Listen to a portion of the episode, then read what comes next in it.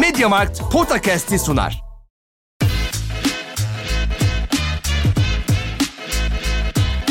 Potakast.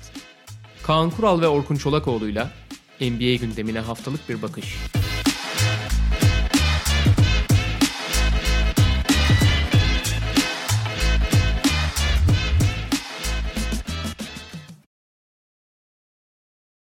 Merhaba, Mediamarkt'ın sunduğu podcast'e hoş geldiniz. Kaan Kural'la birlikte NBA playofflarında geçen haftayı konuşacağız. Hoş geldin Kaan abi. Hoş bulduk. Sabahki maçtan geldin zaten sen de. Ben de maçı evde izliyordum. Yani hepsini sıcağı sıcağına konuşacağız da artık böyle şeyi fark ettim. Dün Miami New York maçını izlerken, dün dediğimde gece birkaç saat önce aslında. Miami New York'u izlerken şu olay hangi maçta olmuştu? Ya bu hakem deminki maçı yönetmiyor muydu? Ha yok o, o iki gün önceki maçtı falan. Bu karışıklıklar başladı bende artık. Bu arada şey tabii ki oluyor öyle şeyler. Hakem demişken hani bu sene özellikle son iki senedir ama bu sene hakemler çok eleştiriyordu. Playoff'a baktığım zaman iyi olduklarını iddia etmeyeceğim asla yanlış anlaşılmasın ama standartın bayağı yükseldiğini görüyorum yani. Aynen abi. Yani düşmüş olan bir standart vardı söylediğin gibi ama ben de kesin aynı fikirdeyim. Yani tabii ki aradan mesela son Denver Phoenix maçını kötü yönettiler falan ama onun dışında baya baya dediğim gibi iyi olduklarını söylemiyorum ama geçer not alabilecek bir performans sergiliyorlar ki bu gayet olumlu ya. Katılıyorum. Yani bilmiyorum çok fazla normal sezonun son bölümüne doğru belli olaylarla birlikte spesifik şeylerle tartışılır hale gelmeleri biraz daha bunun NBA kamuoyuna standartlarında daha konuşuluyor olması mı etkiledi nedir? Ama benim de dikkatimi çeken konulardan biri playoff'ta. Çünkü- Birkaç tane de gerçekten çok iyi en azından yani şöyle şimdi ben hakem yönetimini çok iyi çok şey diye değerlendirmeyi sevmem ya da öyle bir refleksim yok. Yani özel olarak hakeme dikkat, dikkat etmem. Kötü olduğunda kötü diyorsun zaten. O dikkatini Zaten abi çektiğinde. kötü olduğunda dikkat çekiyor. Evet, evet. Fakat belki hani çok olumsuz anlamda konuştuğumuz için bir ya da iki maçta e, hatta birden fazla diyeyim direkt olarak ya hakemler de bayağı iyiydi izlenimiyle maçı bitirdiğimi hatırlıyorum. Aynen öyle. Ki bu sezon belki de hakemliğin dip noktasıydı genel olarak. Yani korkunç bir sezon geçirdi hakemler. Gerçekten. Ya evet şu anda basketbolun geldiği noktada oyun hızlanması, çok daha geniş alanda oynanması falan gibi hakemleri daha çok zorlayan unsurlar var. Ama işi zor diye abi işin zor o yüzden bu şey gibi zor derse girdiğinde yani çan eğrisi yok abi öyle söyleyelim. Yani çan eğrisi diye bir şey olmaz basket e, hakemlikte. İşin zor diye daha düşük notla geç, geçer not alamazsın. Ama dediğim gibi playoff'la yani belki de normal sezon olarak hakemliğin dip noktası değil playoff olarak da gayet gayet geçer not aldılar abi öyle söyleyeyim. Peki başlıyoruz. E, duyurumuzu yapalım geçen haftaki gibi anneler gününe özel hediye arayışlarınız varsa anneleri mutlu etmek sizden teknolojileri Mediamarkt'tan bilmiyorum. Sen hamleni yapmış mıydın ya da Yaptım ya yaptım daha doğrusu Nisan yaptı. Ha. O- ortak hamle yaptık diye bu. Ortak girişimde bulunduk yani. banka hesapları inceleniyor bu para trafiği. Kahve makinesi alıyoruz ya. Öyle mi? Ha, bizim hanım kahveye çok meraklı. Ben biliyorsun en son Ramazan'da çay makinesi, çay makinesi, kahve makinesi gidiyor o sırada gidiyoruz bakalım. Şey çok acayip yalnız abi bizim evde. Ben yani işte çay kahve arasında %97 oranında falan çaydayım. Bizim hanım da %97 oranında falan kahvede yani. Evet ben de şey diyecektim zaten. E, hani kahve makinesi alıyorsan o kendine de bir hediye tam sayılır mı diyecektim. Yok, de, yok. Ben- Hakikaten senin o kadar da kahve merakın yok. Yani şöyle ya tabii ki arada içiyorum da hani Ya mesela özellikle hani şey. evet, ben evet, düzenli şey içiyorum. Yani atıyorum 100 kere çay kahve tercih olsa do- hakikaten 97-98 kere falan çay oluyor benimki. Peki. E, Evet başlayalım. İstersen Miami New York'la girişi yapalım. New York bugün seriye tutundu. Bu sabah itibariyle 3-2'ye getirdiler. Fakat yani buraya gelene kadar gerçekten şimdi 3-1 başka bir konu görüntü de New York Knicks açısından iyi değildi. Miami açısından da Hatta görüntü daha kötü bir Yani bir üçüncü maç oynandı. Benim pl- playoff'ta en hayrete düşüren maçlardan biri şu bakımdan. Şimdi Miami'nin New York'u o civarda bir farkla yenmesinde problem yok ama bir playoff maçını yani ne bileyim bu 3-0'ın dördüncü maçı falan değil. İşte sakatlık ekstra falan bir bahane yok ortada. Abi başından itibaren kopuk durumdaydı New York. Aynen Üçüncü maçta. Aynen öyle. Hani dördüncü maç falan toparladılar da yani hayretle böyle izledim. Ne oluyor ya? Hani yanlış maçımı açtık. Normal sezondan bir şey mi koyuldu önümüze gibisinden bir şeyle tuhaf his veriyordu o maç. Ve yani o tarafı bir kenara Julius Randle feci bir seri geçiriyordu. Şutörler zaten geçen haftada konuştuğumuz gibi biraz Miami tamamen şutörleri davet eden bir e, ortayı kapama stratejisiyle oynuyor ve New York'un cezayı kesemedi, kesemedi, kesemedi, kesemedi. Ama en nihayetinde bu sabah hiç olmazsa şu Phoenix'in taktiğini uyguladılar kendi şeylerinde. Brunson atacak, Randall atacak, Barrett atacak. Oğlum sen skorer değil misin? Siz atınca gerisini hallederiz diye. E, Bir de Thibodeau cepten şeyi de çıkardı. Gerek lüzum görülen oyuncular 48 dakikayı oynayacaklar Aynen dedi. Onu da e, cepten attı. Thibodeau'nun da daha önce pek başvurmadığı yöntemlerden biri bu değil mi? Ya hiç der mi? Bugün şey demiş biliyorsun. Ya bunlar dünya çapında, çapında sporcular. Kondisyonunuzu ona göre hazırlarsanız oynarsınız. Genç adamsın. Genç adam. Hakikaten öyle. Genç adamsın. 48 dakika oynarsın. şeyiyle. Son şeyi söyleyip vereyim yani şut demişken Miami de aslında Milwaukee serisinden sonra bu seride genel olarak iyi bir şut performansı göstermiyor. Belki kazandıklarında bu daha az konuşuluyordu ama bu sabah biraz daha dikkat çekti Miami'nin çok fazla boş şuttan faydalanamaması. İlk üç maç itibariyle New York kazan iki birini kazandılar biliyorsun. İkinci maçı kazandılar yani. Evet ama nasıl Ama kazandılar? Butler yoktu tabii. Ama ilk üç maçı itibariyle seri 2'ye 1'e 2'ye 1'e gelene kadar abi New York hakikaten pek çok takım yani işin psikolojik tarafında ve devamlık tarafında hep diyoruz ya playoff basketbolu farklı oyuncuları özellikle psikolojik anlamda ve bazı takımları işte teknik anlamda çok zorluyor ve buraları hiç oynayamıyorlar diye. Abi bunun herhalde şeydi örnek yani ansiyometrik karşılığı gibiydi yani. Abi bu kadar mı dağınık bu kadar mı ne yaptığını bilmeden bu kadar mı birbirinden yani yeteneklerini hem sergilemekten hem birbirinden beslemekten hem de psikolojik olarak işte buralarda oynamaya hazır olmaktan uzak bir takım olur. Yani bir playoff'un işte playoff takımların zaaflarını ortaya çıkarıp konuşuyoruz ya. İşte rakipler çünkü zaaflara saldırır. İşte belli konulara önlem aldıkları zaman senin eksiklerin daha öne çıkar. Ve hatta yani genel toplamda hani normal sonunda güçlü yanlarınla kazanırsın. Playoff'ta zayıf yanların senin Örtebildiğin ölçü. örtebildiğin ölçüde diye. Abi her şey ortaya çıktı yani ve hakikaten rezillik çıktı yani öyle söyleyeyim. Kötü olmak başka bir şey. Yetersiz olmak ve üstüne üstlük biraz da New York'un oyuncu bazlı DNA'sından kaynaklanan işler kötü gittiği zaman daha kötüye gitme özelliği oluyor. Mesela bunların poster çocuğu tabii ki Julius Randle. Yani öyle bir vücut dili var ki adamın. Abi şimdi bir oyuncu kötü oynadığı zaman takım arkadaşları böyle boş ver işte at, at- atmaya devam et sen takma falan filan der. Abi Julius Randle etrafında öyle bir negatif enerjisi var. Öyle bir vü- vücut dili var ki etrafındakileri de aşağı çekiyor. Sen, sen atma değil. Siz de atmayın abi ben atıyorum. Böyle şey mi olur lanet olsun falan diye. Yani hakikaten çok aşağı çekiyor takımı. İşin daha da acıklısı ben bunu daha önce ya bu- biz bunu Julius böyle özellikleri olduğunu bilmiyorduk. Mesela R.J. Barrett'ta vardır o. Bu playoff'ta yok ama. Tam tersine R.J. Barrett herhalde bütün sezon felaket attığı ve şey olduğu için hani buna rağmen bir şekilde oynatıldığı için herhalde ateşli imtihan olup artık efsunlanmış. Hani gerçekten doğru psikolojiye girebiliyor ya. Kendi kendini depresyona sokmuyor. En azından bu playoff için konuşuyorum. Belki daha sonra tekrar aynı sorunlar baş gösterir. Hatta ilk iki Cleveland maçında çok kötü oynamıştı hatırlayacaksın. Evet. Sonra sonradan gayet iyi. Fakat benim daha önce bu tip bir negatif döngüye girip kendi kendine sarmalla aşağı çeken ve etrafına da bu çok kötü elektrik veren bir oyuncu olduğunu hiç görmediğim isim. Mitchell Robinson da aynı durumda. Yani Mitchell Robinson da böyle acayip somurttukça somurtuyor falan filan. Ve bu yüzden öyle bir tablo ortaya çıktı ki New York geliyor çok gelişi güzel bir şeyler yapıyor yani herhangi bir organizasyon hiç yokmuş gibi yani sanki hiç hücumda ne yapacağını ve nasıl yapacağını hiç bilmezmiş gibi oynuyor. Tabii bunu besleyen bir de Miami'nin Miami de tam tersi.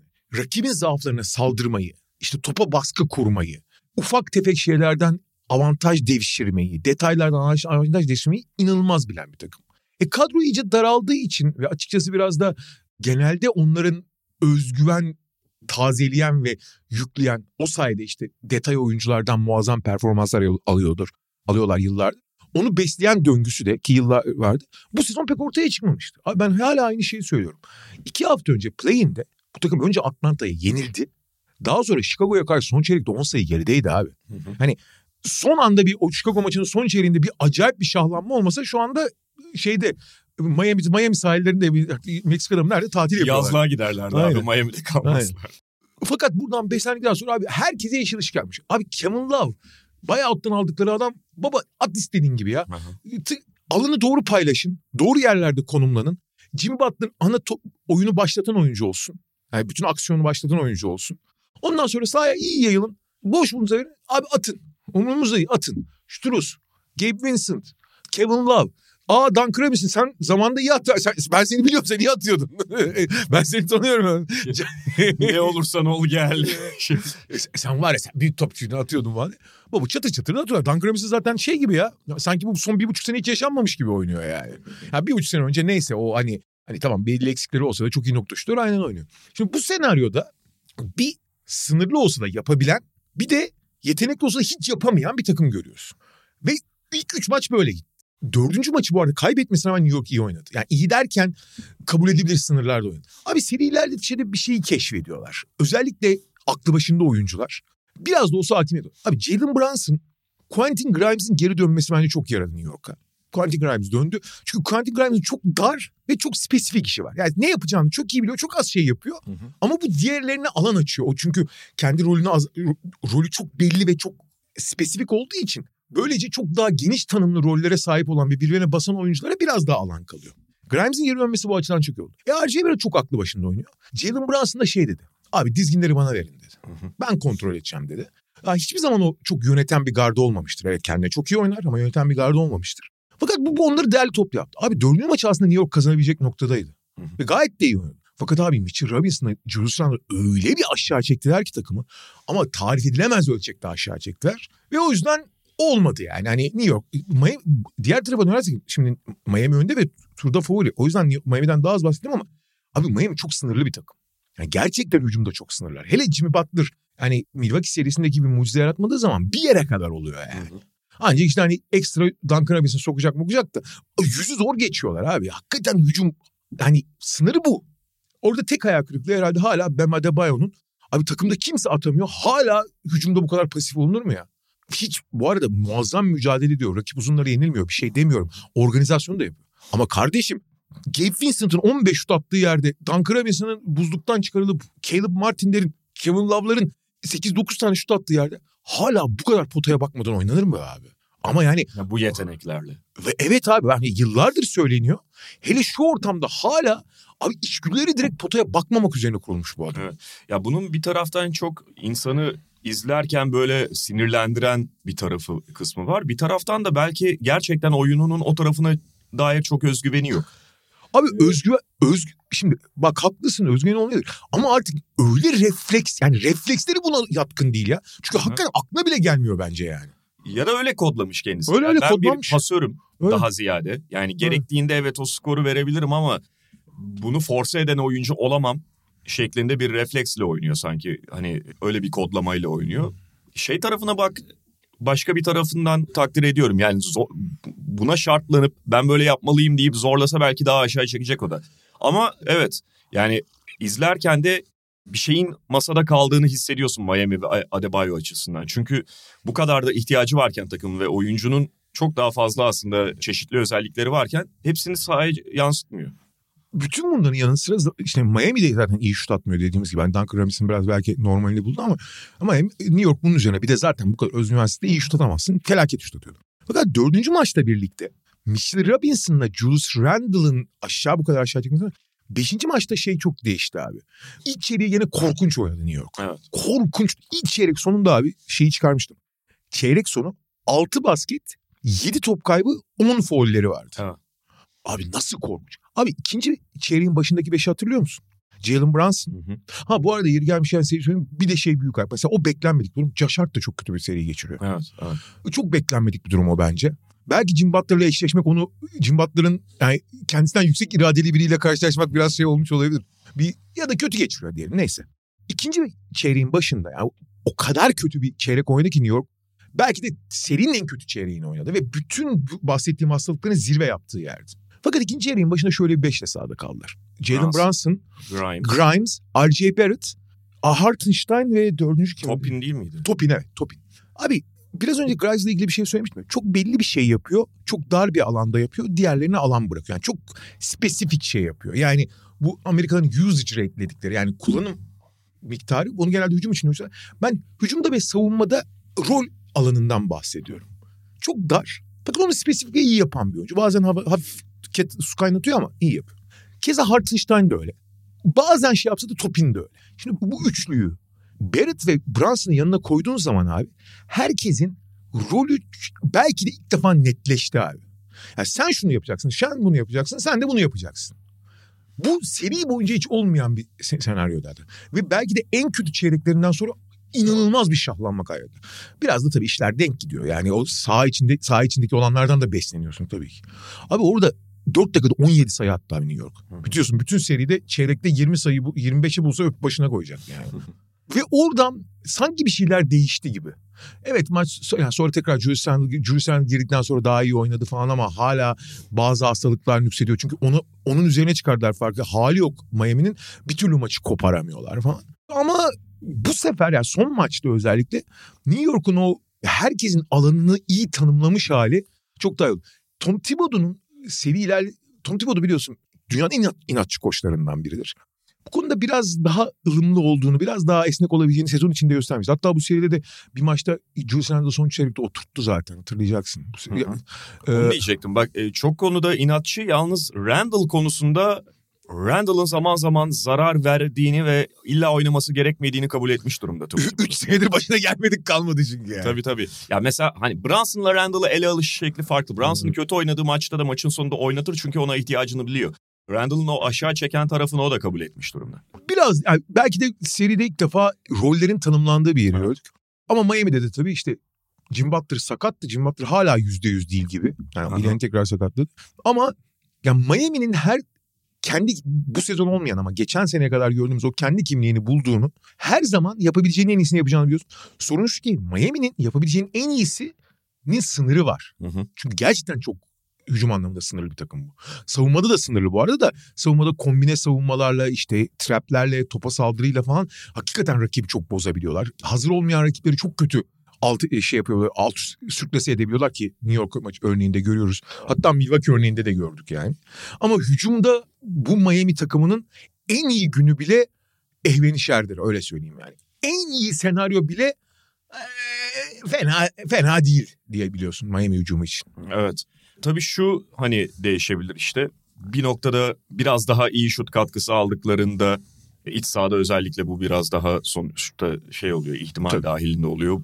Çok şey değiştirebilir Miami açısından. Milwaukee serisinin ilk maçında %60'la üçlük atmaları o kadar büyük dengeyi bozmuştu ki. Tabii çünkü şimdi karşıda da Knicks biraz önce başlarken söylediğimiz gibi yani rol oyuncularının orada da katkısı çok düşük düzeyde kalıyor ve o şakayla karışık söylediğimiz formülün de sürekliliği aslında ciddi bir soru işareti. Yani Randall'dan, Brunson'dan işte Barrett'tan bu üçlüden toplam bir 70 sayı civarında alacaksın. Hatta belki üzerine alacaksın. Bunu alamayabilirsin ya da çok düşük yüzdelerde de kalabilirler. Yani iki maçtır şeyi de atıyorlar. Yüksek yüzdeyle de attılar en azından ama nereye kadar devam edecek? Bir yerde kırılabilirler.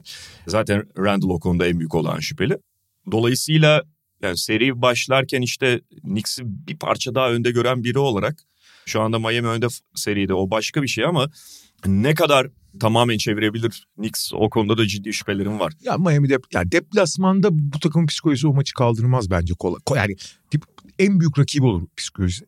Fakat ben şeyi de anlamıyorum abi. İşte Thibodeau özellikle Randall örneğinde dedin. Abicim o bir topin ve bu arada hani başka beşleri Josh Hart'ın dört numara oynadığı falan beşleri niye denemiyor o apayrı bir tartışma konusu. Aha. Ha, Thibodeau inadı denen şey orada.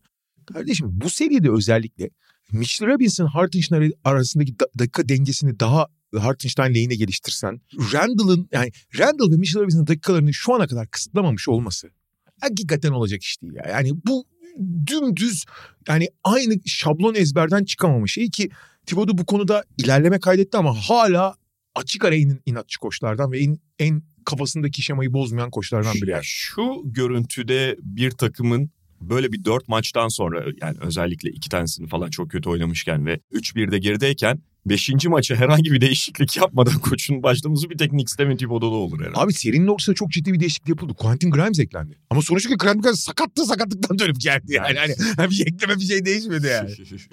Hayır. Yani en basitinden ya kardeşim işte bu Mitchell Robinson'da Julius Randle'ın psikolojisi çok kötü. Takımı da kötü etkiliyor deyip atıyorum normalde ne oynuyorlar diyelim işte 38-10 dakika mı bölünmüşüm mü? Belki Mitchell Robinson'da 34-14'tür. Ya burada biraz küçük bir ayar işte 38-10 oynayacağını ne bileyim 30-18 oynasın. Değil mi? Randall şey topin ikilisi. Eğer illa bu arada yani illa bir, biri çıkıp öbürü girmesi diye bir şey sorun, zorunlu değil ama en azından böyle yapsın. Yok abi. Peki diğer seriye geçelim Doğu Konferansı'nın diğer serisine. Boston Philadelphia. Herhalde bu sezonun en çözemediğim takımı Celtics. Valla ben açıkçası çok da şaşırmıyorum. Bu Ben geçen valla bayağı şaşırıyorum. Artık bayağı şaşırıyorum abi. geçen sene de vardı da geçen sene takım çok üst düzey savunma yaptığı için bu tip saçmalıklardan abi geçen sene Milwaukee serisini hatırlamıyor musun? Gene işte böyle acayip bir 5. maçı iç sahasında kaybedip 6. maçı deplasmanda kazanmak Evet, zorunda e, kaldı. Miami'yi de yani Tabii, ya tabii. Miami geçen sene Boston'ı 7 maça götürdü.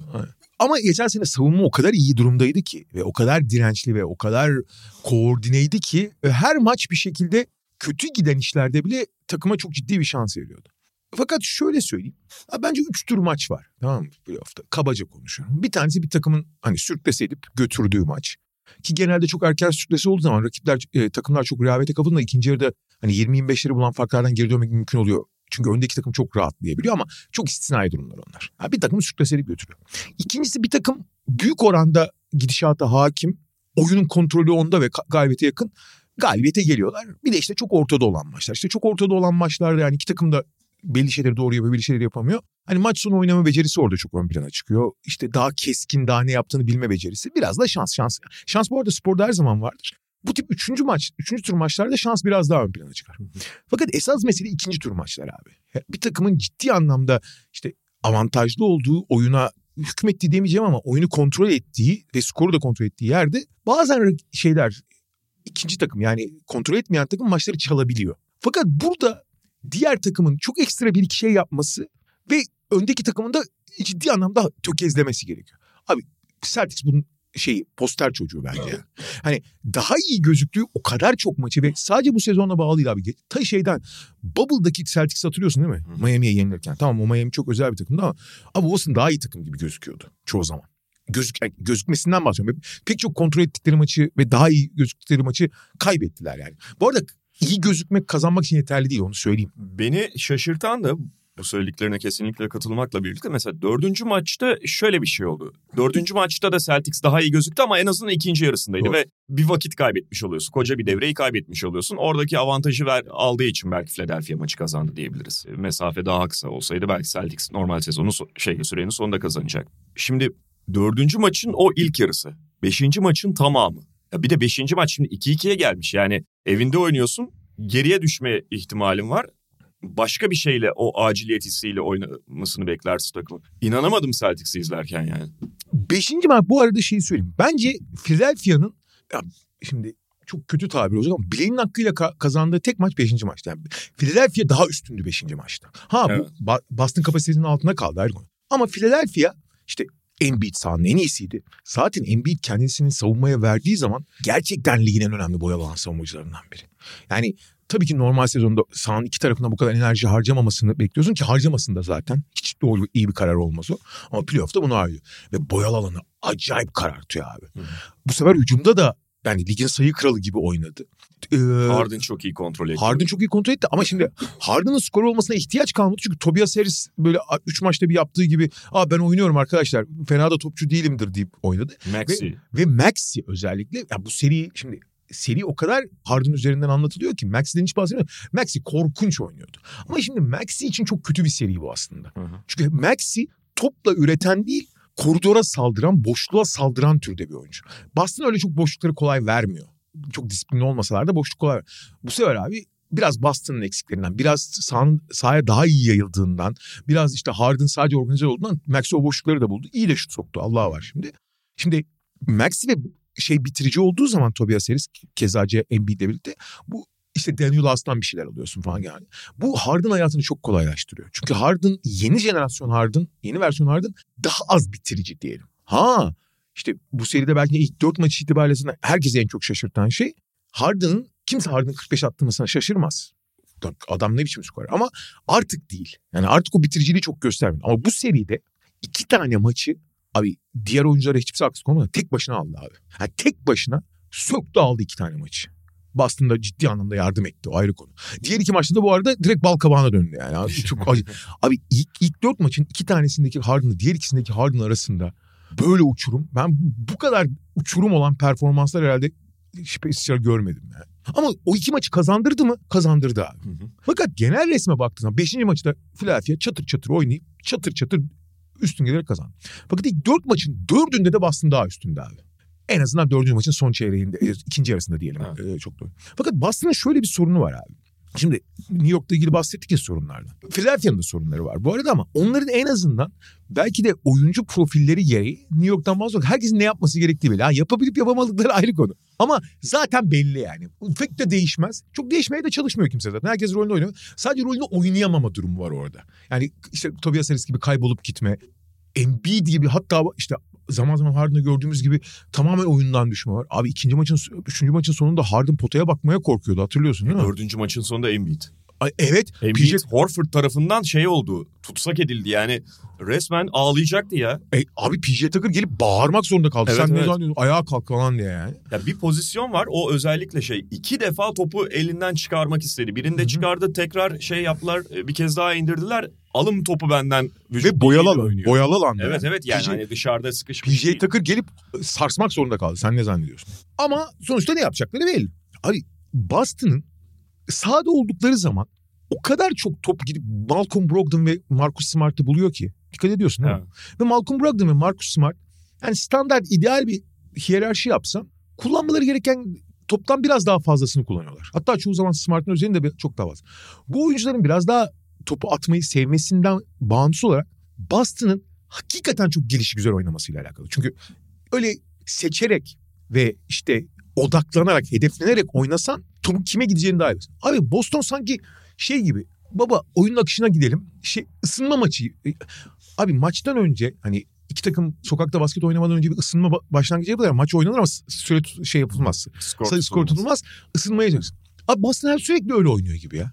Bakıyorsun Jason mesela Jalen Brown muazzam başlıyor maça. Abi işte ilk çeyrek e, mesela dördüncü maçı öyle oldu abi işte. İlk çeyrek Jalen Brown dışındaki herkes 4, 17'de 4 atmış. Jalen Brown 10'da 8 ile başlamıştı.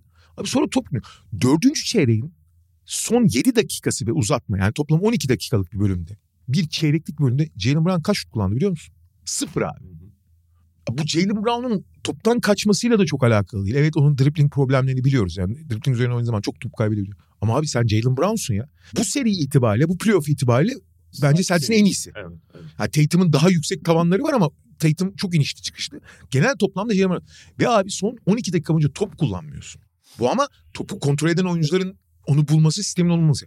Abi şey gibi Boston geliyor ve o oyunun akışında o kadar rahat gidiyor ki sanki bir deney yapıyor gibiler ya. Abi kendi yeteneklerinin bazen kurbanı oluyor vallahi. Evet. Bu kadar fazla şut yeteneği falan olunca e, nasıl dışarıdan hallederiz Aynen beyler ya. Tamam üstünüzü çamurlatmayın şey e, Aynen. çamur Ben sıçrattırmayın. zaten prenses diye dalga geçiyorum abi. Yani şöyle en az çabayla demeyeceğim. Çaba doğru bir laf değil de en az uğraşarak en optimumu bulmaya ve en rahat en rahat nasıl kazanırız testi yapıyorlar sanki. Ya şöyle bunu daha önce de söylemişimdir. Bence bunun en çok vücut bulduğu oyuncu da Jason Tatum. Kesin net net. Ya bunun da bir tane örneğini vereyim. Şu dördüncü maçın ilk yarısı ikinci yarısı. Lan ne oldu da ikinci yarı o performansı gösterdin? İlk yarı ile ikinci yarının farkı ne? Çok ufak farklar vardır ama şey değildi mesela. Hani niye potaya gittin ikinci yarıda abi? İlk yarıda seni alıkoyan neydi? Sanki şöyle bir durum vardı mesela. Çok şey Robert Williams'la başlamış olsun maça. Hatta yanında da bir tane daha öyle şey sahayı açamayan oyuncu olsun Celtics. Tatum da desin ki ben de ne yapayım abi alan kapalı gidemiyorum. Yani e, Miami'nin New York'a yaptığı savunma gibi bir savunma var sanki karşısında. Abi öyle değil ki açılıyor yine. Yani ta- gerçek anlamda sen karar verdiğinde gidebilirsin. Zaten ilk yarıyla ikinci yarının bu kadar kontrast oluşturması da bu şeyle alakalı. Senin kararlılığınla alakalı. Ve bunu çok fazla yaşıyor Jason Tatum. Tatum çok korkunç bir ilk yarı geçirdiği için ikinci yarı böyle hani sinirlen demeyeceğim ama abi biraz oynayalım. dedi. 18 rebound aldı abi o maçta. Evet abi. Hı hı. Yani o fiziksellikte o şeyle oynayabiliyorsan o zaman niye ilk yarıyı öyle geçiriyorsun? Neden başka maçı Çünkü prenses abi. harcıyorsun? Çünkü prenses. Ve yani Boston'ın genelinde o ya bu mücadeleden kaçmak değil bu bence. Yani itiş kakıştan kaçmak değil ki. Yani Boston'ın o oyuncuların DNA'sının çoğunda o itiş kakıştan hiç kaçan bir oyuncu değil hiçbiri. Bak mesela Tatum da o kadar şey değildir. Hani aman abi üstümüz başımız kirlenmesin hiç uğraştırma. bir- Ya şey ay telli telli kim dokunacak ona falan değildir aslında. Değil yani. abi değil. Beni Ama benim işte çözememe sebebim bu yani. Bu takımın karakteri ne? Bu Tatum'un falan gerçek karakteri ne? Bir türlü kafamda bunun adını koyamıyorum ben. Bence mesela Marcus Smart'la Malcolm Brogdon'un ısrarla topla buluşması ve ekstra top, şut kullanmalarının en büyük sebeplerinden. Abi onlar daha iş, iştahlı oldukları evet. Tabii ki top oyun merkezinde daha fazla top onları buluyor. Onlar da kullanmaktan çekinmiyorlar. Fakat Boston sanki bence bu Mazula'dan da kaynaklanıyor. Söyle abi. Abi Mazula çok kritik bir hata yaptı bence sezon boyunca. E, playoff'ta da tekrarladığı için çok aklımda kalıyor. Spacing'i o kadar fazla öne koydu Aynen ki öyle. sürekli şey falan ilk maçtan sonra hatırlar mısın? Üçlük sayısı neydi Boston'ı bilmiyorum da bu yetmez dedi. Aynen. Şimdi Bir sezon boyunca yaptığı bir şey bu. Şimdi teknik olarak sen tamam bunu neden söylediğini anlıyorum. Yani sırf dışarıdan atalım bilmem ne gibi bir sapıklıkla değil ama abi bunu böyle basın önünde bir, bir çizgi olarak koyarsan sürekli çıtayı oraya koyarsan oyuncuları da bu defa tamamen oraya şey kanalize etmiş oluyorsun ve zihinde de daha kolayına gidiyor oyuncular. Bu defa çekemiyorsun daha fiziksel oyuna.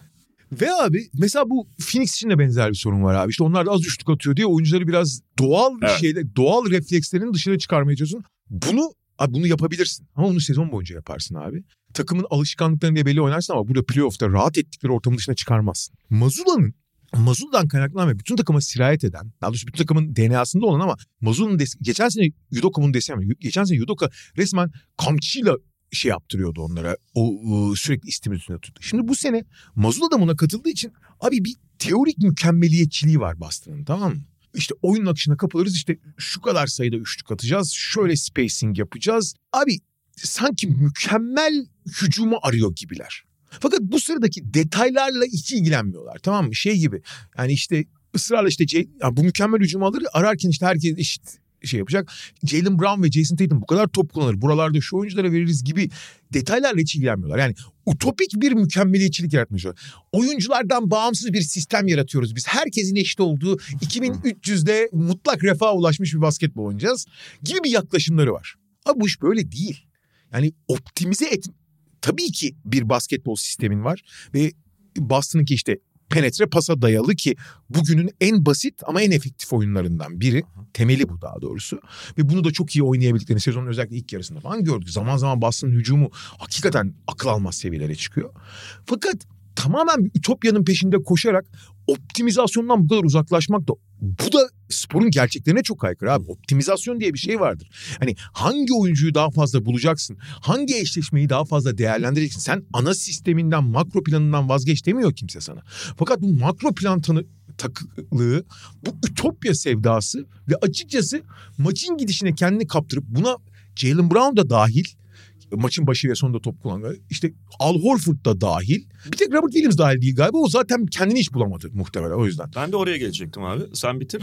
Ve bunun üzerine sonra bakıyorsun maç sonunda Marcus Smart abuk bir penetre edip elden pas vermeye çalışıp düşürüyor. Şey serisini hatırlıyorsun Atlanta serisinin Aha. sonunda. 10 sayı öndesin maçın sonunda. Rakip iki tane şut buluyor ki gene Atlanta serisinde oldu. Bu işte en son Philadelphia maçında oldu.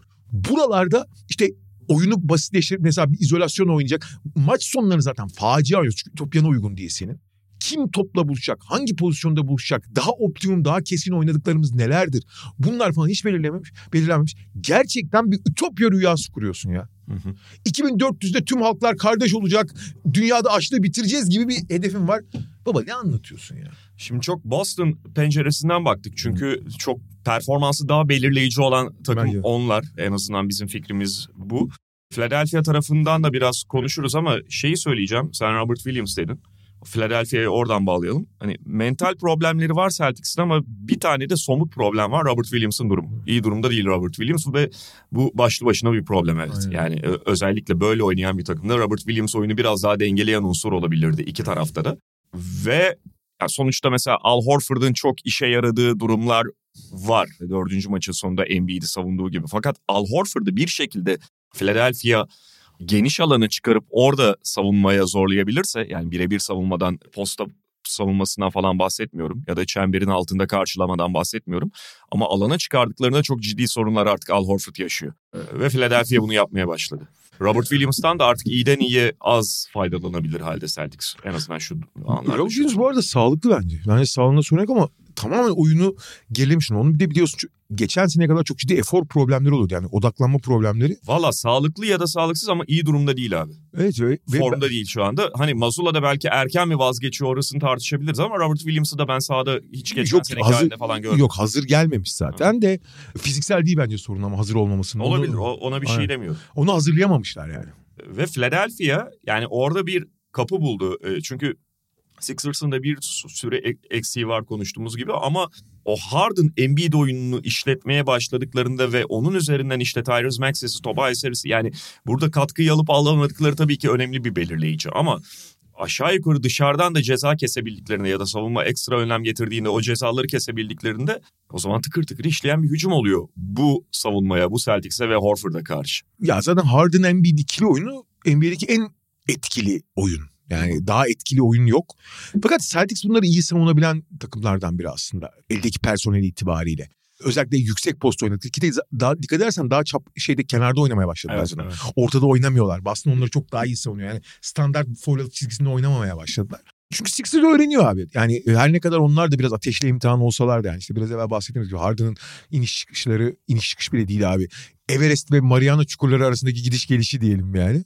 Embiid yalnız biraz daha rolünü iyi tanımlamış gözüküyor. Belki serinin başında sakat olması da bunda pay sahibidir.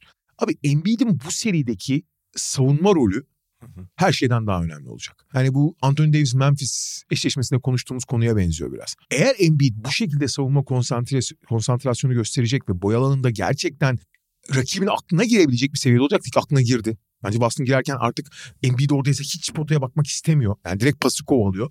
Bu da onları çok sınırlayan bir şey. Bu Philadelphia için kazanma reçetesi. Çünkü ha tabii ki diyeceksin ki ulan Tobias Harris ile Max'i zaten bitiriyor olsaydı yani Embiid'e az ihtiyaç olsa e, ne uğraşacağız. Ama e, ligin sayı kralı olmasına ve hakikaten öz- çok özel bir hücumcu olmasına rağmen hücumdaki rolünden yani oyuna koyduğu ağırlık mesela e, normalde işte %80 hücum %20 savunmaysa böyle dağıtıyor demiyorum. Yani odaklanma oranı diye konuşalım. Bunu ciddi anlamda %50-50 yapabilecek durumda Joel Embiid. Çünkü ı, savunmada gerçekten öyle bir etki yaratıyor. Çünkü Philadelphia'nın özellikle kısa savunması hiç Boston'ı durdurabilecek gibi değil. Kısa aksiyondan hiç savunamıyor Boston, şey Philadelphia. Zaten drop savunma yapıyorsun, geriye çekiliyorsun. O yüzden Embiid'in savunma görevi çok daha büyük. Ve bunu bence bir psikolojik olarak kabullenmiş ve bu sorunun altına giriyor. Çok yoruluyor bu yüzden. Hatırlayacaksın maçın sonunda öldü. Yürüyemiyordu dördüncü maçın sonunda. Ki sakatlığın da etkisi vardır ayrı konu. Ama bu seçimi yapmaya hem niyetli hem de artık gerçekten yapabilirsin abi. Yani ben daha büyük odaklanmamı savunmada gerçekleştireceğim. Hücumda biraz görece dinleneceğim. Anthony Davis zaman zaman yapıyor onu. Diyebilecek durumda. Ve bu da ideal sanıyor. Ama bunun için Tobias Harris'in, Tyrese Maxey'nin kısmen Harden'ın, kısmen de işte Melton, House, Mouse kim girecekse yani biraz hücumu kaldırmasın. Burada tabii bu işi zorlaştıran denklemdeki isim PJ Tucker oluyor. PJ Tucker hücumda sıfır olduğu için hani aa, gerçek sıfır, mutlak sıfır yani. Hani sıfır Kelvin öyle söyleyeyim. Gerçi son iki maçta 2-3 tane attı potaya da. İki taneye artık şeyiz. Ee, tamam. Abi ama bu diğer oyuncuların üzerindeki şeyi de çok arttırıyor. Baskıyla yani o zaman sen Tobias Harris'ten 17 15-17 sayılar Tyrese Maxey'den 20 plus sayılar beklemek zorunda kalıyorsun. Şöyle- Öbür tarafta tamamen bir kara delik olduğu için. Şöyle bir problem de var abi. Şimdi PJ Tucker tipi riske edilen oyuncuların bazılarının mesela çok hızlı kat tehdidi Hmm. olabilir. Ya da işte ortada bir close out olmasa bile. Çünkü ona bile tenezzül etmiyor artık Celtics. tamam atıyor musun abi hadi falan diye savunma yapıyorlar. Ama çabuk Ama- ol abi işimiz var. diyor. Evet alanı bulunca şimdi ivmelenip topu vurup geldiğinde falan da tehdit olabilir bazı oyuncular. Şimdi şey değil. Abi PJ Tucker'ın o tehdidi de yok. PJ Tucker'ın tek bir tehdidi olabilir o boşlukta. Yani şutu sokamadığında belki hücum rebounduna Evet, saplanır. evet. Başka hiçbir şey olmadığı için o ortayı ortaya gömülme Celtics açısından daha da kolay bir karara dönüşüyor. Ama dediğin gibi neyse iki tane at en azından. İki tane de mi atamazsın bu Fatih Terim penaltı atacak oyuncu arıyor. Şey. Doug Rivers. Abicim bak hani devrede bir tane bak. Devrede bir tane. Çok fazlasına gözüm yok diyor. Peki Batı'ya geçelim. Şimdi devrede bir tane hesabının çok belirleyici olduğu bir seri Denver Phoenix serisi. Orada da durum 3-2. 2-0'ın ardından Phoenix 2-2 yapmıştı. Şimdi orada e, kritik şöyle bir şey vardı. E, Uçakta mı karar verdi bilmiyorum ama Monty Williams. Atabilecek o eli top tutanlarla oynayayım. eli biraz daha top tutanlarla. Yani tırnak içinde kazmaları nasıl bu programı dinlemiyorlardır diye bir de diyorum. Kazmaları büyük ölçüde rotasyondan kesip daha böyle atabilecek Terence Ross'ları, şeyleri, Landry Warren. Shamet'ları falan onların TJ Warren'ların dakikalarını arttırdı. Ve özellikle dördüncü maçtaki şey performansıyla, dördüncü maçtaydı Dördüncü değil mi? maç, Ee, Shamet. Shamet performansıyla işte Ross o maçta 2-3'lük atmıştı falan. Hatta buna Biyombo Landale şeyini de, Evet. dahil edebiliriz. Landale'ın çok iyi bir dördüncü maçı var. Belli ölçüde şeyini aldı. Yani ama Phoenix'in yine de 5. maçta bir kez daha gördüğümüz gibi ciddi bir Kevin Durant'i ve Devin Booker'ı destekleme şeyi var. Chris Paul da sakatken. DeAndre Ayton'a çok fazla zaten güvenemiyorsun ya da hücumda bir şey verse bile savunmada başka şeyler götürüyor. Ve yani şimdi Devin Booker inanılmaz bir playoff oynuyor zaten. Fakat Devin Booker şuna kendini iyice mecbur hissetmeye başladı. Yarı sahada o tehditlerin yokluğundan oyun o kadar sıkışabiliyor ki Suns açısından ve Devin Booker için. Çünkü rakip direkt olarak ikili sıkıştırma götürmeye başlıyor. Devin Booker manyak bir transition kovalıyor artık. aman yarı sahaya kalmayayım, aman, aman yarı sahaya kalmayayım. Ha bunu çok da iyi yapıyor ve özellikle dördüncü maçta akıl almaz bir transition şeyiyle, sıklığıyla oynadı. İlk 5-6 saniye için onun grafiği vardı görmüştüm. İlk 5-6 saniyede 11 basketini mi de ilk 5-6 saniyede bulmuş yani. Çok acayip bir oran. Ama bunu kaç defa yapabilirsin? Ve rakip de hücum ettiğin, rakip boş dönmediğinde sonuçta senin o transition imkanın da biraz azalıyor. Yani Suns'ın aslında problemleri o rotasyon değişikliğiyle bir anda ortadan kalkmadı. Zaten Denver'da tekrar 3-2'lik üstünlüğü aldı. Tabii Denver'da oynamak daha zor. Yani bir evet. işte Denver çok daha özgüvenli oynuyor. Artı rakım olduğu için onun özellikle ikinci yarılardaki Phoenix'in hani belli oyunculardan ne kadar çok performans beklediği ve ne kadar efor harcamayı düşündüğü zaman özellikle deplasmanda bunu yapmak yan oyuncular aynı özgüveni sergileyemezken ana oyuncuların yorulma oranı artmışken bunu yapmak daha zor. E, nitekim şu ana kadar 5 maçın hepsini ev sahibi kazandı. Fakat Phoenix'ten başladın hemen oradan başlayayım. Yani Monty Williams şöyle bir sonuca vardı işte. İlk iki maç itibariyle seride kaybedilen maçlar ki aslında bu sezonun genel tablosu için konuşayım. İşte atanlar tutanlar belli olsun. İşte rakibinin önemli skorerini Josh Okogie tutacak ki Torrey Craig'i niye bu kadar rafa kaldırdı herhalde hani kendi biliyordur yani idmanda gördüğünde farklı bir şey olmaz. Çünkü biliyorsun Okogi şey e, pardon Craig özellikle sezonun son bölümünde ve Clippers serisinde gayet iyi gibi gözüküyordu. Tamamen vazgeçti ondan nedense. Yani o, o bana mesela en tuhaf gelen. Yani Niye? Şey, bir sebebi kesin vardır ya. Craig e, Clippers serisinde bir 19 bir 17 falan attı ya böyle evet. çok iyi. Yani şey mi oldu Williams Hoca da sen bunu atmıyorsan oynama zaten kardeşim biz senden bunu bekliyoruz gibi bir beklenti mi oluştu nedir? Yani işte ben de anlamadım. Yani herhalde idmanda bir şey gördü yani. Bir şey diyemem yani. Ve, ama tamamen sıfır dakika indirmesi de çok ilginç. Yani çok tuhaf. Ama hani vardır bir bildiği. Fakat işte bakıyorsun Biombo, Josh Okogi gibi savunma ağırlıklı oyuncular bir anda motivim şeye karar verdi. Ya kardeşim bu Denver zaten öyle bir takım ki başta yok hiç yani ana karar verici yok hiç olmak üzere abi zaten durduramıyor. Yani zaten boşluğu buluyorlar. Yani iyi savunulmayan yere saldırmayı da biliyorlar. Makine gibi hücum ediyorlar falan. Abi biz bunları zaten yavaşlatamayacağız. Ama daha fazla atabilir miyiz? Daha doğrusu daha fazla atabilir miyiz belki de çok basit kalıyor. Mesele şu. Bizim aksiyonu yöneten iki tane süper skorerimiz var. Fakat bu senaryoda sürekli onları ikişer kişiyle tutuyorlar. Ve onların etkini azalıyor. Ve onlar ikişer kişiyle tutulurken işte bu Okogi'lere, Biyombo'lara falan giden toplardan hiçbir şey çıkmıyor. Hatta bunu Aiton'u da ekleyebiliriz. Aiton'un o uyur gezer hali. Aiton abi ben şey tahmin ediyorum. Bir gün hiç dikkatli izlemedim. Isınma turnikesi atarken bile potadan kaçarak mı atıyor acaba yani? ya bu kadar ya bomboş topu verdiği zaman bile potadan kaçarak atıyor. Ha muazzam yumuşak bir dokunuş olduğu için bunları %75-80'lerle atıyordu hatırlarsın. İki sene önce playoff'a şampiyona giderken. Şimdi o o yüzde o yüzde de düşmüş durumda. Yani gene iyi bitirici ama artık eşsiz bir bitirici değil o orta şeyden 3-4 metrelik mesafeden. Ve hani oyundan düşmesi, konsantrasyon kayıpları falan zaten hep konuşulan konular. Dördüncü maçı maça küsüp çıktı. Pardon üçüncü maçı maça küsüp çıktı biliyorsun. Evet. Soyunma odasına falan gitti. Jock Landale'la bitirdiler. Ama mesele işte Landry Shamet sahadayken, Terence Ross sahadayken ben Terence Ross'a bu arada hiç katılmıyorum. Yani Terence Ross'u oynatacağım kesin Damian Lee'yi oynatırım. Damian Lee hiç iyi gözükmüyor mesela. Terence Ross hani şöyle söyleyeyim Trey Young yanında Anunoby gibi kalır. Hani daha kötü bir savunmacı NBA tarihinde az bulursun yani. Hani hiç alakası yok yani ve sürekli hataya teşne. Evet şut sokar ama o kadar fazla hataya yatkın ve savunmada o kadar o kadar etkisiz ki.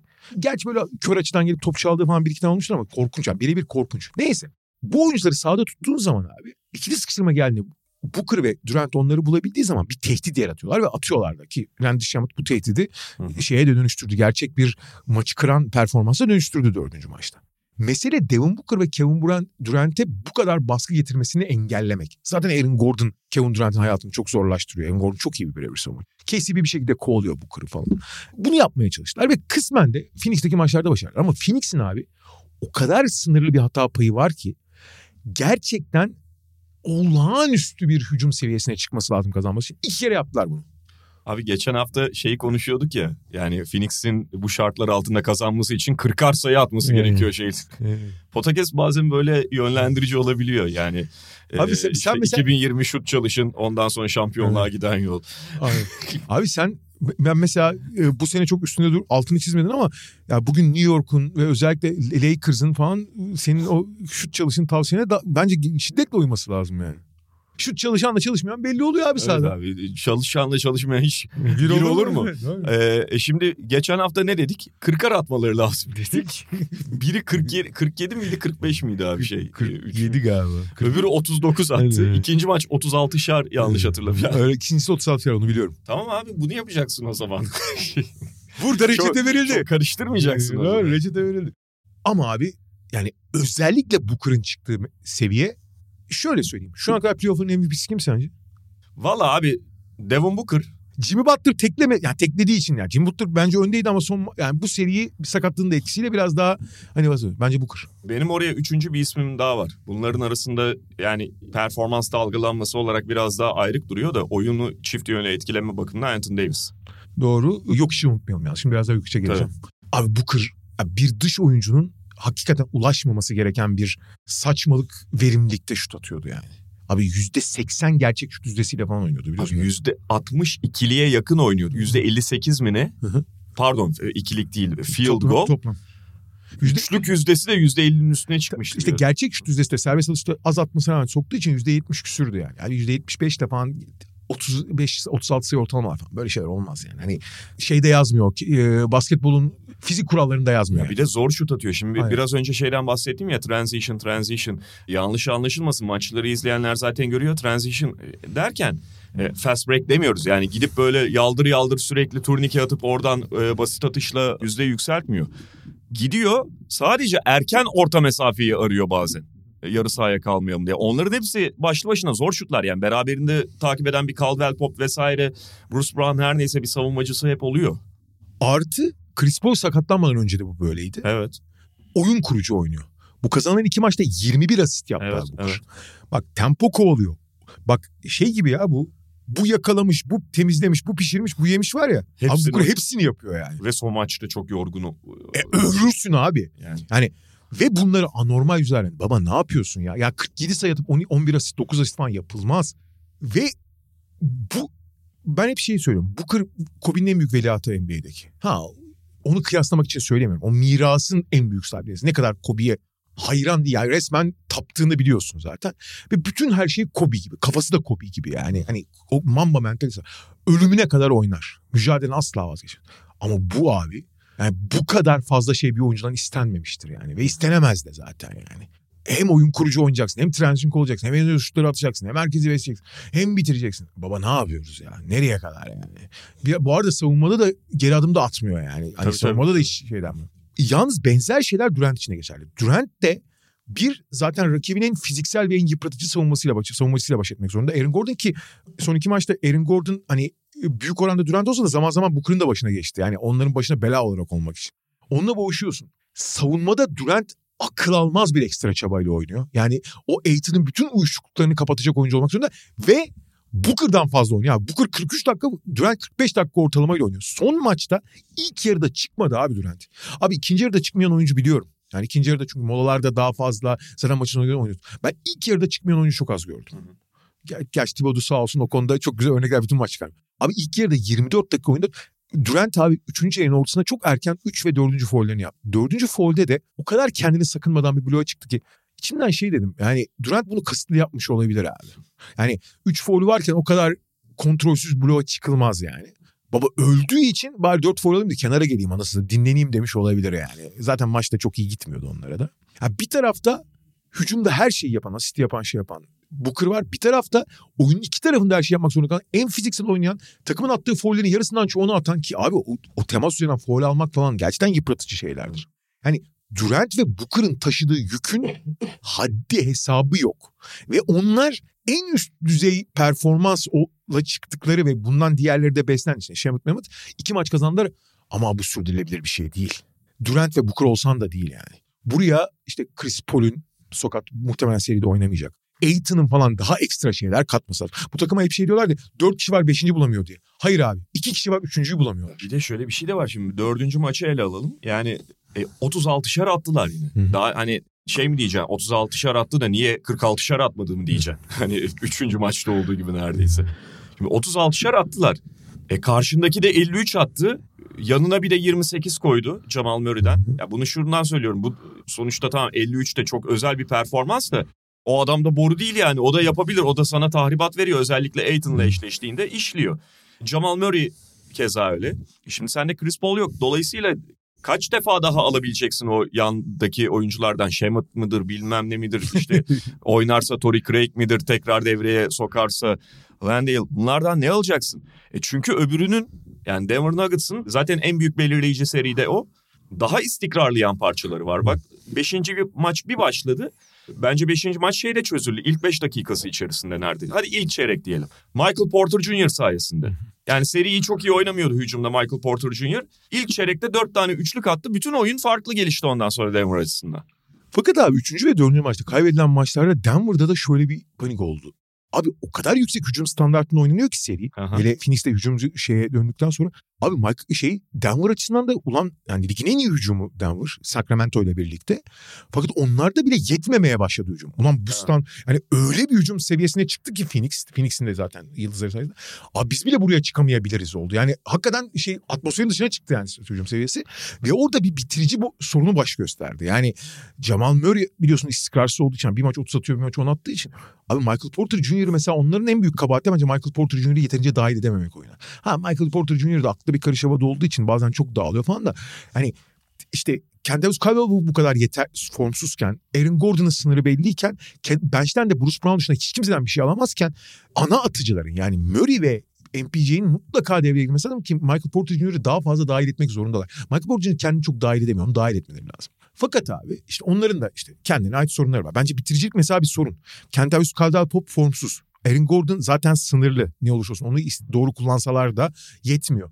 E, Murray inişli çıkışlı. Kötü bir günündeyse, kötü atıyorsa, oyuna dahil değilse ki nitekim 5. maç öyleydi. Landry Shamet 4. maçı kazandırıp 5. maçı kaybettirdi. Çünkü ağız dalaşına girip Murray'i sinirlendirdi ve acayip oyuna dahil etti yani. Murray ondan sonra çok istikrarlı ve şey olmasa da attı. İşin ilginci mesela 4. maçta 27 sayı attı Murray ama çok kötü gözüktü. Bakma sen yani 27 sayı kaldı. Michael Porter Jr. dahil etmez zaten. Çünkü bu hücum standartına çıkabilmen için daha yüksek, yani bitiricilerin daha fazla üretmesi gerekiyor. Fakat abi, abi ben yok içi, ya yok içi biliyorsun, tanıyoruz yok içi. Yani hakikaten çok dünya umurunda gözükmeyen, yani MVP ödülü almak için bile Amerika'da kalmak yerine gidip çiftliğinde takılan, hakikaten işte mesela bir maçta 5 şut kullansa falan hiç umurunda olmayan, yani bireysel başarıları, sportif egosu falan çok sınırlı, bireysel başarı çok önemsemeyen. Bu gerçek bir de yani dışarıya verdiği poz değil. Hakikaten çok ve sağdaki halini de görüyorsun biraz böyle hafif uyur gezer gibi biraz böyle ne derler koordinasyon uzak sal, dağınık gibi yani vücut koordinasyonu bozuk gibi gözüküyor. Halbuki tam tersine belki de olabilecek en yüksek koordinasyona sahip. Özellikle parmak hassasiyeti haiz. Ve bütün bu hali o işte bıng, eski bıngıl bıngıl halinden böyle sevimli tatlı halinden dolayı sanki hani çok da böyle o Russell Westbrook gibi gözlerinden şimşek çıkan bir oyuncu değilmiş. O kadar rekabetçi yani işte bir Booker'daki bir Russell Westbrook'ta dışarıya yansıyan o bu sahada ölürüm ama maçı kaybetmem hali yok gibi duruyordu. Abi yok hiç sen bu seride takip ediyor musun? Yok hiç inanılmaz istiyor abi. Yani bunun için rakip takım sahibini itecek kadar abi sahada böyle açık sahada koşunu isteğini yırtıcılığını falan görüyorsun. Abi sonuçta bu, bu seviyeye gelmiş oyuncuların belli bir hırsı ve belli bir kazanma içgüdüsü olması lazım. Fakat ben yok içi hiçbir zaman bu kadar isterken, bu kadar yırtıcı, bu kadar kendini adamış ve kazanmak için gerekirse oyunu kendisi oynayabilecek. Yani bencillik yapabilecek. Yani kazanmak için her şeyini yapabilecek yok içi belki de ilk defa görüyoruz biz. Ve abi tamam bu kır muazzam oynuyor olabilir. Tamam işte karşı tarafta iki tane yıldız olabilir. Ama yok hiç öyle bir bireysel hücum gücü ki ve Abi tek başına takım ya. Bu şey gibi de değil ya atarak değil. Yani her şeyi bu kadar yapabilir misin? Yani 53 atıyorsun ve abi son maç 5. maç 9'da 2 ile başladı yok hiç. 3 tane hücum rebound alıp kaçırdığı için hani o yüzde de var. Abi sonra maçı 20 şutla bitirdi. Abi son 11 şutunda 10 isabet kaydetti ya. Yani bu kadar hücumda top isteyip bu kadar her şeye dahil olup da bu kadar verimli kalmayı başaran. Hani her şeyi, bütün tercihleri neredeyse doğru. Arada bir iki tane ekstra top kaybı var ama onun dışında bütün tercihleri doğru ve doğru yaptığı tercihlerin hepsi inanılmaz verimli. Abi böyle bir standart, böyle bir seviye çok nadir olur yani. Öyle ve yani şimdi tartışmayı oraya götürmek için falan e, söylemiyorum da tartışmadan değil ama normal sezondan playoff'a standardı sapmayan da o oldu bütün. MVP adayları arasında. Öyle. E, Şey çizgisi sapmayan da. Ha şey Hatta de var yani. çizgisi daha yukarı çıkan diyelim. Evet, şey de var tabii onun yani bu yok içten bir şey götürmeyeceği için söylüyorum. Aiton'la büyük ölçüde karşı karşıya oynamak da buna fayda sağlıyor. Doğru, Aiton çok zor adam ya. Çok abi yani kendi içinde rekabetçi olmayan oyuncuyu abi bu şey gibi yani ye- yetenek olmadan hiçbir şey olmaz tamam mı? Yani kendini yırt olmaz abi çok isteyen var olmuyor. Fakat abi istek olmadan da bir, yere, bir yerden aşağıya bu adam lige girerken hatırlarsın yani onunla ilgili en büyük şey olarak tehlike olarak zaten bu motor problemleri geliyordu. Ba- Bahamalı abi. Bahamalı. bu düzey oyuncu da bu yani belirleyici oluşu açısından ciddi bir örnek. Aynen. Son yıllarda Abi şey çok ilginç. İkinci sezonunda bir demeç vermişti hatırlıyor musun bilmiyorum. Benim amacım ikinci kontratımı almak. Biliyorsun ilk ya çaylak kontratı Aha. bir, bir numara seçildiğin için ya 40 küsür milyon dolara geliyor. Az para değil aslında Tabii, 45 tabii. milyon dolara. Ama esas ikinci kontratta büyük para kazanıyor. 200 milyon dolar alıyorsun işte.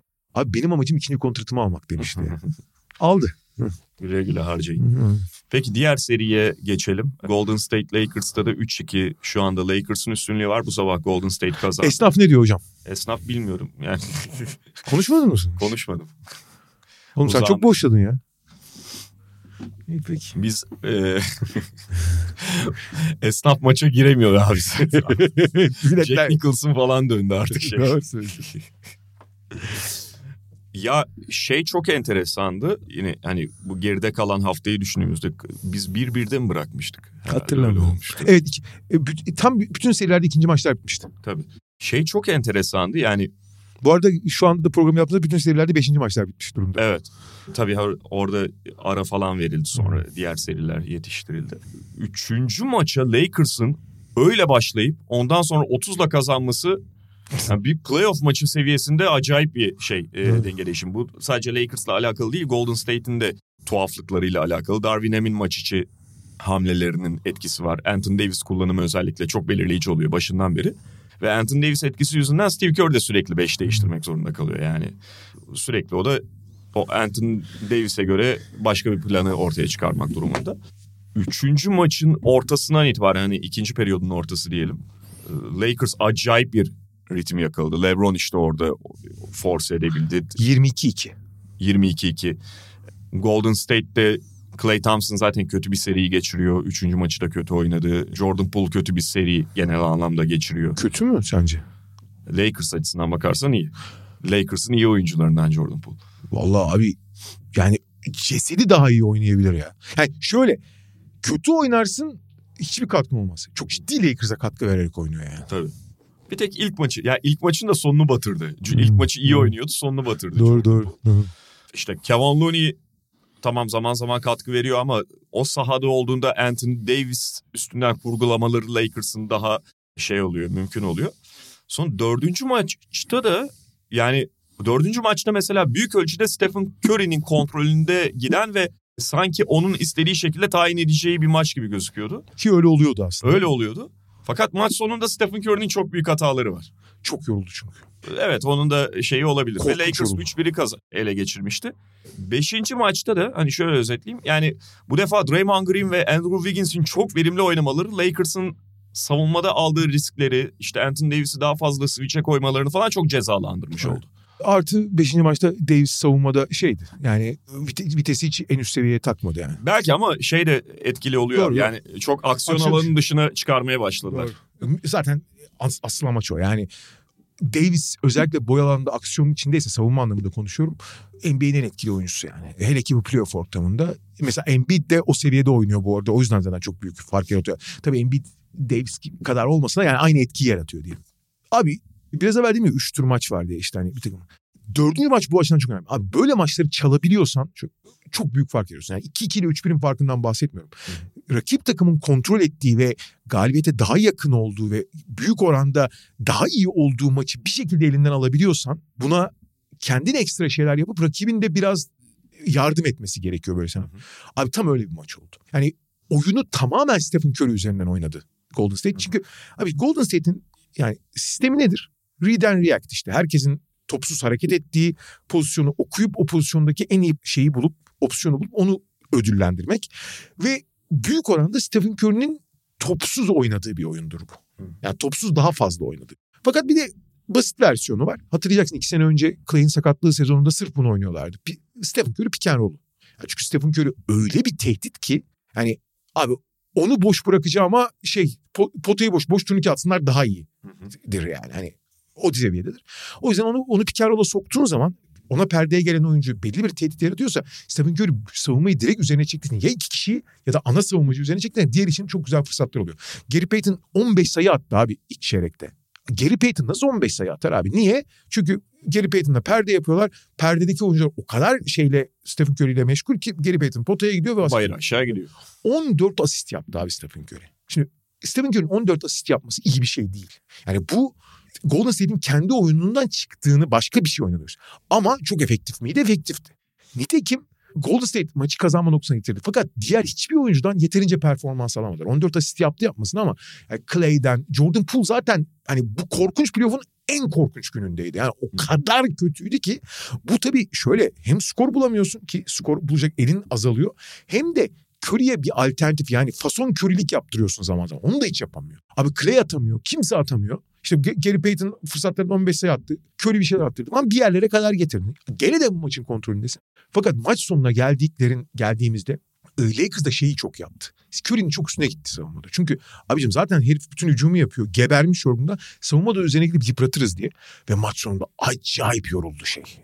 Curry eli ayağı tutmamaya başladı yorgunluktan ki çok normal. Yani Booker'ın biraz Booker için biraz evvel söylediğimiz işte bu bu pişirmiş için bir üst seviyesini yaptı en azından. Yani yapmadığı şey kalmadı. O kadar çok fiziksel oynuyorlar vesaire. Bu arada Anthony Davis artık öyle bir korku yarattı ki şey boyalı alanda ya- yaklaşırken korkuyorlar o orada mı diye. Mesela son maç Davis öyle çok müdahale falan etmiyordu toplara ama o yaklaşırken hiç de potaya bile bakması hale gelmiş durumda. Bu çok güzel bir savunma şeyi yarattı onlara alanı yarattı yani resmen kubbe yarattı orada. Golden State dı- dışarı doğru püskürüyor. Golden State'in şut iyi şut atamadığı günler ki bence 5. maç öyleydi. Yoksa 5. maç çok daha rahat koparırdı Golden State. İyi şut atamadı. Başta iyi attı ondan sonra hiç atamadı yani öyle söyleyeyim. Ve bu Lakers'ın savunmadaki baskısını daha da dışarı taşımasını sağlıyor. Eğer teorik olarak bu Anthony Davis ko- korkusu Golden State'i içeride oynamak imtina ederse ve savunma hakimiyeti artıyor. Ama işte o maçı gerek Stephen Curry yoruldu gerek de abi şey de çok yoruldu Lakers'ta. Şimdi Anthony Davis ve LeBron da çok yorgundu. Ça- yani o çaba yetmedi çünkü. Zaten hücum anlamında çok, çok az şey üretebiliyor. Austin Reeves bir süredir hiç ortalıktan haber alamıyordu. Dördüncü maçın ikinci yarısında hayata döndü. Neyse ki ama çok iyi. D'Angelo Russell korkunç bir maç oynuyor. Onda bir dördüncü maçtan bahsediyorum. Abi bir şeye ihtiyacım var. Hücumu Lakers'ın en büyük avantajı bu sene o abi. Herhangi bir oyuncunun sahne alabileceği bir psikolojik ortam. Yani LeBron, Davis ve takımın ana oyuncuları buna izin veriyorlar. Hem de sistemde herhangi bir oyuncunun gelip sorumluluk alabileceği bir düzen yaratmış durumda. Topu da teslim edebiliyorsun. Yani başlatıcı veya bitirici rolde de kullanabiliyorsun. Nitekim işte Rui Hachimura'nın çok ekstra performanslara çıkması bir önceki turda e, burada. İşte Austin Reeves'in. Austin Reeves'in bir maç D'Angelo Russell'ın gelip işte Memphis maçı hangi üçüncü maç mıydı o kurtardı gelip üç tane üçlük attı. Hani herkese Ya da şöyle söyleyeyim. Üçüncü maçı da bu arada yani Lakers 30'la kazandığı için unutulacak da D'Angelo Russell tuttu. tabii O- maçın başında. İlk bir buçuk veriyor. Yani Golden State orada basıp gidebilirdi bir anda. Çok farklı bir senaryo ortaya çıkabilirdi. Bu Lakers takımının en büyük özelliği herhangi bir oyuncunun bu LeBron da olur bu arada ayrı konu. Öne çıkmasına ve hücumu sürüklemesine izin veriyor. Çünkü her şeyi savunmada kurgulamış durumdalar yani. Savunmada kazanacağız. Hücumda da sistemimiz de takımın genel hiyerarşisi de buna izin veriyor gibi. Yani Austin Reeves arda arda 5 tane top attığı zaman LeBron gelip al abi at sen genç adamsın sen atmayacaksın ben mi atacağım yapabiliyor yani. Evet. Teknik anlamda da yapabiliyor psikolojik anlamda. Ve burada da abi hakikaten çok unutulan ve açıkçası beni de şaşırtan bir şekilde Lonnie Walker oldu bu isim. Lonnie Walker'ın da sezonunu biliyorsun. Yani sezonun ilk yarısında harika oynuyordu. Takım çok kötü geldi. Sakatlandıktan döndükten sonra acayip şuursuzlaşmış. Eline geleni potaya fırlatmaya başlamıştı. Tamamen rotasyon dışında kalmıştı. Ama hazırmış demek ki. Geldi. Abi son çeyrekte hiç kimsenin eli top tutmazken hani sadece bitirici rol dedi. Al abi oyna diye verdiler. Ve muazzam bir son çeyrek oynadı. 15 sayı attı. Kimse atamazken maçı kopardı. Ve Ama sadece öyle boş köşe üçlüğü falan öyle de tabii tabii birebir oynayıp attı yani. Aynen. Fakat abi bak diyorum ya rakipten çalmak maçı diye. Bak acayip bir şey Golden State'te Curry dışında hiçbir şey çalışmazken işte bitiricilik şut konusunda standartların altında kalmışken her şeye rağmen Lonnie Walker'dan çok tamamen birebir oynadığı ve birebirden 15 sayı bulduğu bir son çeyrek ve 20'de 20 foul attı abi Lakers o maçta. Yani bütün detaylar Lakers bütün detayları bir araya getirerek zar zor kazandı ama kazandı sonuçta. Önemli olan o. Ya bu, bu seride şöyle bir şey var. 5 maç geride kaldı. 3 maçı kazanan takım farklı kazandı. İkisi Golden State 2 ve 5, 3 Lakers. İki tane de güzel maç oldu. Fakat bence genel olarak iyi bir seri oldu. Yani zaten hani Lakers Warriors eşleşmesi işte Curry, LeBron bunlar bir beklenti yaratıyordu ama sürekli olarak karşılıklı hamle var bu seride Darvin Ham ve Steve Kerr'den. O anlamda fiz, serinin bütününde bence izlemesi şey seri oluyor. Güzel seri oluyor ve genelde zaten böyle gelen serilerde 6. maç çok böyle tarihi boyutlara çıkabilir ki benim de yarından beklentim o. Son olarak da şeyi söyleyeyim abi. Dördüncü maçı çok kötü oynadıktan sonra beşinci maçta Draymond Green'den maçın başından itibaren Aha. abi inanılmaz konsantre. Kendini attıracak seviyede fazla konsantreydi. Biraz adrenalin kulaklarından fışkırıyordu ama muhteşem bir maç oynadı abi. Draymond Green'in zaman zaman böyle maçlar oluyor. Yani gerçekten olağanüstü bir beşinci maç oynadı. Bu Stephen Curry'nin hayatında çok kolay. Çünkü Stephen Curry çok iyi bir maç geçirmedi. Bu arada Jordan Poole'un düştüğü çukurda yanına Clay de yavaş yavaş iniyor. Yani zaten çukura düşmüştü. Ta dibe kadar Poole'un yanına kadar inmek üzere şu sıra. Bakalım 6. maç Clay onu kendine getirebilecek mi? Çünkü çok kötü durumda. Tam Clay. onu diyecektim. Yani şimdi 6. maça geldik. Bir de Clay o tip şeylerden daha az etkilenen Tabii bir canım yani. hiç umurunda değil. Kötü oynar oynar oynar ondan sonra bir noktada geçen sene de onu göstermişti. Tık diye şey maç alan performansa çıkabilir. İşte herhalde Warriors adına yani en hala gerideler falan da o güvence noktalarından bir tanesi takımın psikolojik olarak etkilenmeyen oyuncularının fazlalığı. Yani Jordan Poole etkileniyor belki ama Clay Thompson falan çok bunlara prim vermez. Yani kötü oynar oynar ondan sonra her şeyi sıfırlayabilir. En azından kendi zihninde sıfırlayabilir. Son olarak da şeyi söyleyeyim. Abi bu iki takım da en azından ana parçaları itibariyle hem yaşlı hem de bu ana parçalardan çok çok fazla şey isteyen takımlar. Evet. Bu seri sürekli bir gün arayla yani bir boş gün maç, ma- boş gün maç, boş gün maç diye devam ediyor. Bu yıpratıcılık etkisinin de özellikle Curry ve LeBron üzerinde LeBron'un sakatlığı da nüksetti tekrar. Anthony Davis son maçta bir darbe aldı. Bu ana aktörleri ne kadar etkileyeceği falan da açıkçası belirli olacak ve acıklı bir de durum var iki takım içinde bence. Eğer bir şekilde altın bence altıncı maç zaten bir meydan var. Gerçek son maç o. Lakers adına da çok kritik tabii kendi sahasında oynanacak. Fakat bir şekilde yedinci maça kalırsa biliyorsun o da 36 saat sonra olacak. Evet. Yani Cuma akşam ve pazar öğlen abi. Yedinci maç. Yani yedinci maçta yürüyecek halleri kalmaz eğer yedinci maçı kalırsa bir şekilde. Yani şimdi zaten seri durumu itibariyle Warriors'ın bitirme şansı yok yarın ama Lakers için bitirmek çok önemli. Ekstra Aynen. dinlenmeyi bir sonraki tura. Şöyle acıklı bir durum daha var bu arada. Eğer Denver bu gece bitirirse Aha, Lakers bitirse bile pazar günü oynamak o zorunda. da doğru. Yani her durumda Lakers'ın başı yani Golden State'in de başı bela. Golden State daha başı daha büyük belada da Lakers özellikle fiziksel anlamda çok zor bir cuma pazar yaşayacak yani. Yani ya, LeBron soyunma odasında 6. maçta bu işi bitirelim çıkabilir. Ben de açıkçası yani bu seri diğer seri için de geçerli. Pazar günü Warriors Lakers 7. maç falan izlemek istemiyorum abi. evet pazar pazar günü hiç kimse bir şey izlemek istemiyor. o yüzden abi bitirin lütfen bu Bitirin. serileri. Son olarak da şeyi söyleyeyim abi. Denver Phoenix serisinin dördüncü maçı. Biraz görece bir şey tabii hani bir maçtan beklenti, keyif falan ama abi bu playoff'ta gördüğüm en en keyifli maçtı ya. Çok güzel maçlar oldu, daha heyecanlı maçlar oldu. Yalnız abi oyuncuların çıktığı seviye açısından işte yok için 53 attı, Booker'ın falan dedi. Bir tarafta daha takım içinde yıldız gibi yani takımı olan bir tarafta bireysel olarak çıkılan seviye açısından falan. Yani hayran oldum böyle ağzının açık kaldığı türde maçlardan biriydi. Onu da son olarak ekleyeyim. Peki serileri böylelikle bitirmiş oluyoruz. Haftaya tekrar konuşacağız. Bakalım neler yaşanacak. Media Mart'ın sunduğu podcast'ten bugünlük bu kadar. Hoşçakalın. Hoşçakalın. Mediamarkt Podcast'i sundu.